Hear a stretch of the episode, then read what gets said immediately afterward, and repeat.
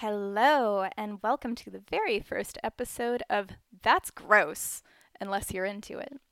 I am your ever charming host, Miss Kay Challis, and our first episode, we're actually going to talk about a pretty big thing uh, called shame. Shame. Clang, clang, clang, clang, clang. I think shame is a really important topic to bring up because everybody has shame. I have plenty of shame. Uh, a lot of the people that I talk to seem really, really surprised by the fact that I do have things that I'm ashamed of. Um, I've been doing sex work on and off for uh, several years, um, and I talk very openly about my fetishes, my kinks, and uh, my sexuality overall, but I'll clue you in on something. I'm comfortable with that because there's a lot of stuff I don't want to talk to you about. And funny enough, when I asked all of you lovely people to answer the questionnaire that I put out for this first episode, I actually got quite a few responses from a lot of people because I know that this was shared uh, between kink groups, and a lot of people who I imagine are very experienced kinksters said, I don't have any shame at all. I've never been kink shamed. And you know what? You're the fucking greatest. You are an absolute champ. I'm really proud of you. And you probably have an amazing sex life. But I also think that you're a fucking liar. Because everyone has shame. And I think that everyone does have shame because it's such a sliding scale. What I might be ashamed of might be like, oh my god, gonna blow your tits off extreme for somebody that's just getting into kink or somebody that's not kinky at all. You know, going out and talking with friends. Uh, when inevitably a group of people get together and start talking about sex after long enough, that the when when that when that topic comes up and everybody starts talking about the you know the horrible degrading things that they're into and of course Becky pops in and says I just love it when a guy rolls up his shirt sleeves and you can see his veiny forearms. Mmm, so sexy, Jude Law. But that's that's her 10. That's her 10 on that sliding scale.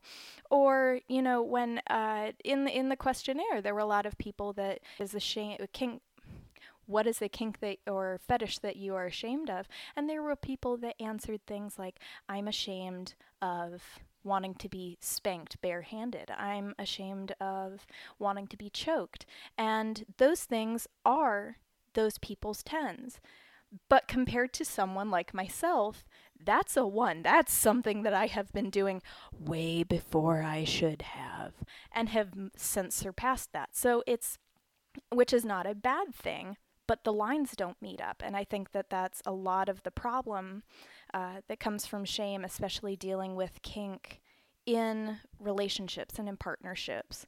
Because one person might be into, you know, oh, I want you to put a metal rod up my cock and call me a bitch boy. While the other person, their their version of kinky is, you know, being called naughty, being called a naughty girl. That's their partner's 10.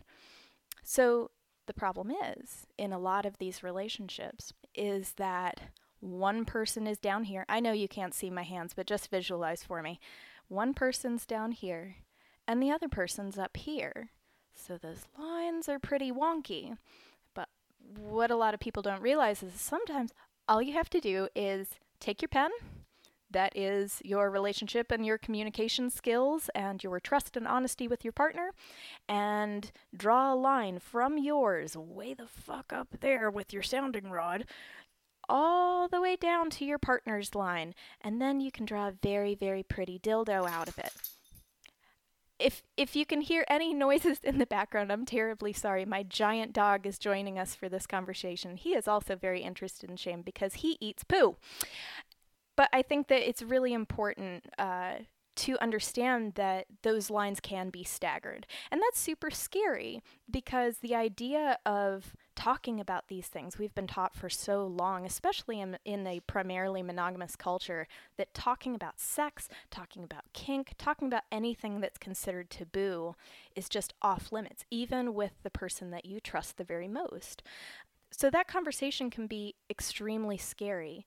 But I've found not just with friends, but also with a lot of clients um, whom I've spoke to after sessions, it's not that you can't talk to your partner. It's an option of that you won't, that you are choosing not to. And I can understand why, because that is a really, really big leap to take. It takes a lot of trust and it takes a lot of honesty and a lot of vulnerability that is absolutely terrifying. Even to me, I, I still find difficulty in bringing up new things that I want to try with my partner. It's something that I still have to work on, and I've been doing horrible shit since far before I was legally allowed to. But the important part here is that you have to know that whether you have been in your relationship for five days or if you have been together for 30 years and are just starting to have this conversation and bring around things that you're interested in, it's important to let your partner react the way that they are going to react. I think this is super important because having that conversation, you are opening yourself up to vulnerability, but you're also bringing a bit of a surprise to your partner in a way that especially if it's something that you have absolutely never spoken about before, never given any kind of hint that you have or would be interested in in engaging in in these kinks and fetishes you're you're kind of slapping them in the face with something that is both extreme to their eye and it's also a very um, it's also can be very telling about your level of trust with that person. I know many, many, many friends who have come to me and talked about their relationships and how it has been a problem of they feel that they're going to be judged maybe they've watched a movie where something, you know, where, where BDSM was featured, and their partner said, ugh, anybody who does that must be disgusting. And that is going to make you feel like shit because that's something that you're interested in, and it, and it is a part of you and who you are as a sexual person. But it's a matter of having that trust and knowing that your partner is going to react one way or another. Just, uh, just as an example, I have two partners, one of whom is completely uh, non kinky at all. My other partner is very kinky, and we have been experimenting with a lot of things for a very long time. However, if he came home to me one day and said, Hello, darling, I love you, I would like to shit in your mouth, I'm going to be a little bit surprised. Not kink shaming anyone who's into scat, just putting it out there because that's my extreme. That's bumping it up to my 11. But I would be upset because, especially if it's something that he had been interested in for a very, very long time and didn't feel that he could trust me enough to bring it up, because that not only speaks to how our relationship is, but the level of comfort that my partner feels with me. So, for anyone out there who is not into kink, who is listening, um, who may have a kinky partner, that's kind of the mentality there. I also think it's really important uh, as somebody who is kinky, bringing these up, these things up um, to partners or potential partners. It's important to talk about how they react. You have to make it more of a conversation instead of, hello, I would like you to fuck me all the way up my ass. We're talking a lot about things to do with the butt today. I don't know what's going on with that, but now you all know, very first episode, where my head's at today, so at least we're getting to know each other. But I, think it's important to make it a conversation. If they do react poorly, I really feel for you because that is a devastating feeling. It really is because that's, uh, I am a firm believer in the fact that kink and fetishism and sexuality is a major part of who we are as humans and how we interact with the world and how we see ourselves. However, that conversation, if they react poorly, it is a two way street for the exact reason that I brought up previously, in that you may not have brought this up for quite some time, or it may be something that you've been actively hiding. And that is a problem because the trust is not there. However, they are probably jumping to a lot of conclusions about a lot of things, especially if they, you know, have no history with kink. It's exceptionally taboo still. It's not something super widely talked about. And where it is talked about, it's often still very much demonized or made into this no, no, no, terrible, bad thing. So, part of that conversation, whether it goes well or not, is being able to answer questions honestly. And I think that's important not just for anybody bringing up to their partners um, who are not kinky how to get into these things. I think that's important for everybody. If you're if you're experimenting with a new kink with somebody, God bless you if you have a partner who's willing and into it.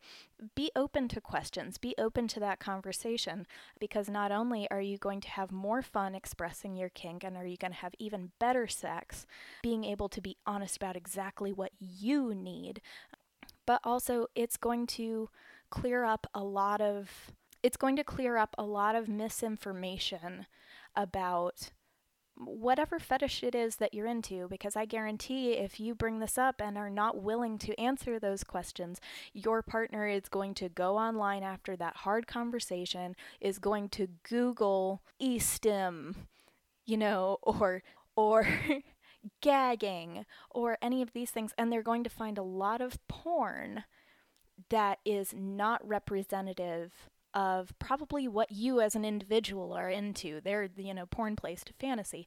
But that's another episode.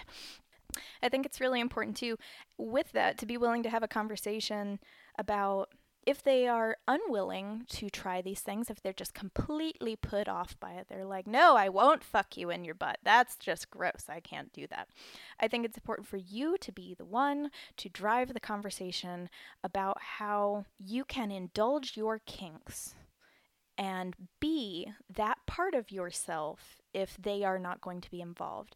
And when I mean that, I don't necessarily mean non monogamy. I know everyone's automatically jumping to that conclusion, but that is not what I'm talking about, though it is an option. I'm talking about your porn is your porn. I'm not asking you to ask permission to watch porn, but having that conversation, letting them know this is what I need. I need this time to have an outlet for myself whether it so whether it's porn um, maybe an online uh, interaction or joining a fetish site or even going in person to a you know a BDSM club or a dungeon where you can engage with dominatrixes or doms and have that relationship necessary. But it's it, it is a difficult conversation and because it's so hard you need to be the one to drive it I guarantee that your partner, especially if they're unwilling to indulge in that indulge in that part of who you are, are probably not going to be the first person to jump in on the idea of you expressing it elsewhere. Because we have been in this in this grand old society where we're taught that you fall in love with one person and they meet all of your needs the end that's all she wrote. And sometimes that is just not the case especially when compromise can't be made but on the flip side, the beautiful, awesome part of the conversation is hallelujah, they do want to be involved. Yay! They want to do all of your dirty stuff, and they get so excited at the prospect of doing all of this nasty shit with you. And you are so excited, and they're excited, and you get all this new equipment, and maybe um, he or she buys a sexy outfit to wear and you get all you get all ready to go and everything's amazing. And then you go for it and it's god fucking awful. And i don't mean god awful as in your partner is doing a bad job. I mean it as in this is your first time living out your fantasy and oh fuck we should have just kept that a fantasy because that's not uncommon. There are so many things. I, I know the majority of us have been watching porn for years and years and years and years, and that's what we get used to is that fantasy. And I hate to tell you, but having made pornographic videos before, it is it is playing to the fantasy and that's not what the real experience is a lot of the time. And if you are someone who has been used to that, then playing it out can seem less exciting, less you know indulgent and less less taboo because there are so many fetishes where part of the appeal, if you are like me and you just like nasty shit because it's nasty shit, and that's the end of the story, then having it played out in real life is like, oh, well, it's less fun now that I get to do it openly. Like when you were a teenager if well if you were like my kind of teenager and you were 17 years old and you were going to parties and drinking and you were you know i'm drinking underage drinking woo party time. And then you hit 21 and then drinking became way less exciting I think the same thing applies to sex and kink. There's just a lot of things where it's okay for it to be less exciting when it's not as taboo. That's a fetish in and of itself. And speaking of indulging in fantasies and having a whole lot of fun with porn, if you don't have a partner and you are listening to this and you feel a lot of shame about your kinks, here's the thing fantasies are literally just that. You can think about the most disgusting shit you can possibly think of, and you are the only person that's going to know that unless you choose to say something. I say that, but what's really important if you are unpartnered is knowing what you want, knowing the reality of playing that out, possibly in the future with a partner, and knowing how to go about it safely and communicate it in a way so that everyone will be safe and informed about it it just makes the entire conversation easier honestly, and dealing with your shame when you're by yourself or when you don't have a partner at the time. It's important for you to see that while your fantasies, no matter how dirty they are, if played out in real life, as long as you are not purposefully and purposefully maliciously hurting anyone, uh, doing anything blatantly horribly illegal, then that's okay. But to get to that point, you need to be okay with yourself.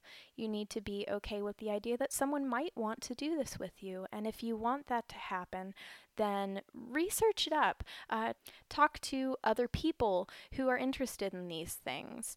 Um, there are plenty of fetish message boards. There's FetLife. There's a number of places where you can communicate with like minded people and learn how to do what it is that you want to do properly and in a way that will be enjoyable for everybody when you feel ready to explore that with someone else. With that being said, on the topic of more like uh, quote unquote, I'm making air quotes right now. Again, I really need to stop talking with my hands, but disgusting fetishes or even more problematic ones, um, which is going to be in uh, its own episode all on its own, by the way.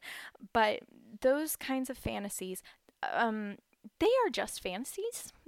I think that that's a concept that a lot of people have a hard time dealing with because some of them may be uh, immoral. Some of them may make you feel really super grody, giving the current uh, climate of a lot of things going on. But the key to acting out those kinds of fetishes, especially with someone else, safety first, communication, and realizing that these things can be something that is also okay as long as you are willing to put in the work to know that it is problematic and that it might be disgusting to somebody else.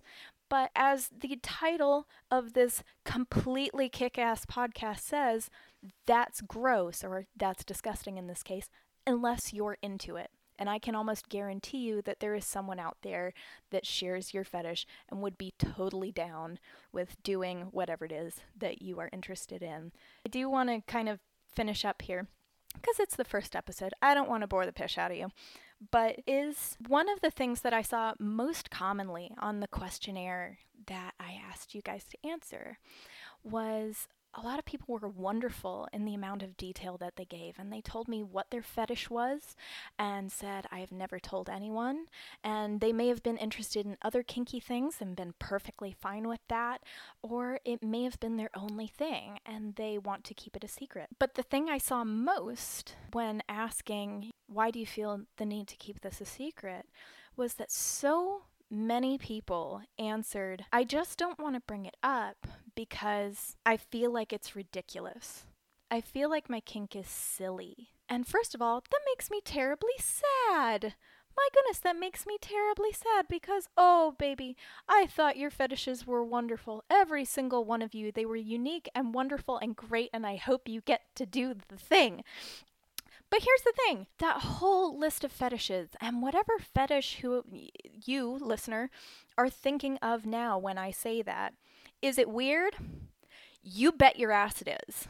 Is it ridiculous? Yes. Is it silly? Is it gross? Is it any of these things? It totally is. And you know what? That's kind of the best part about it. I think that is absolutely the best part about it because kink is weird fetishism is weird. And I think being able to look at it and say, huh, that is really weird, is enlightening. And whatever thing you may be into is unique and might be weird and might be silly. It gives you pleasure, it gives you enjoyment. It's something that makes you happy on a carnal, evolutionary level. And that is extremely important. And I think a lot of people doubt just how important that is. And I think being able to laugh at your own kinks is probably one of the most important part of being a kinky person.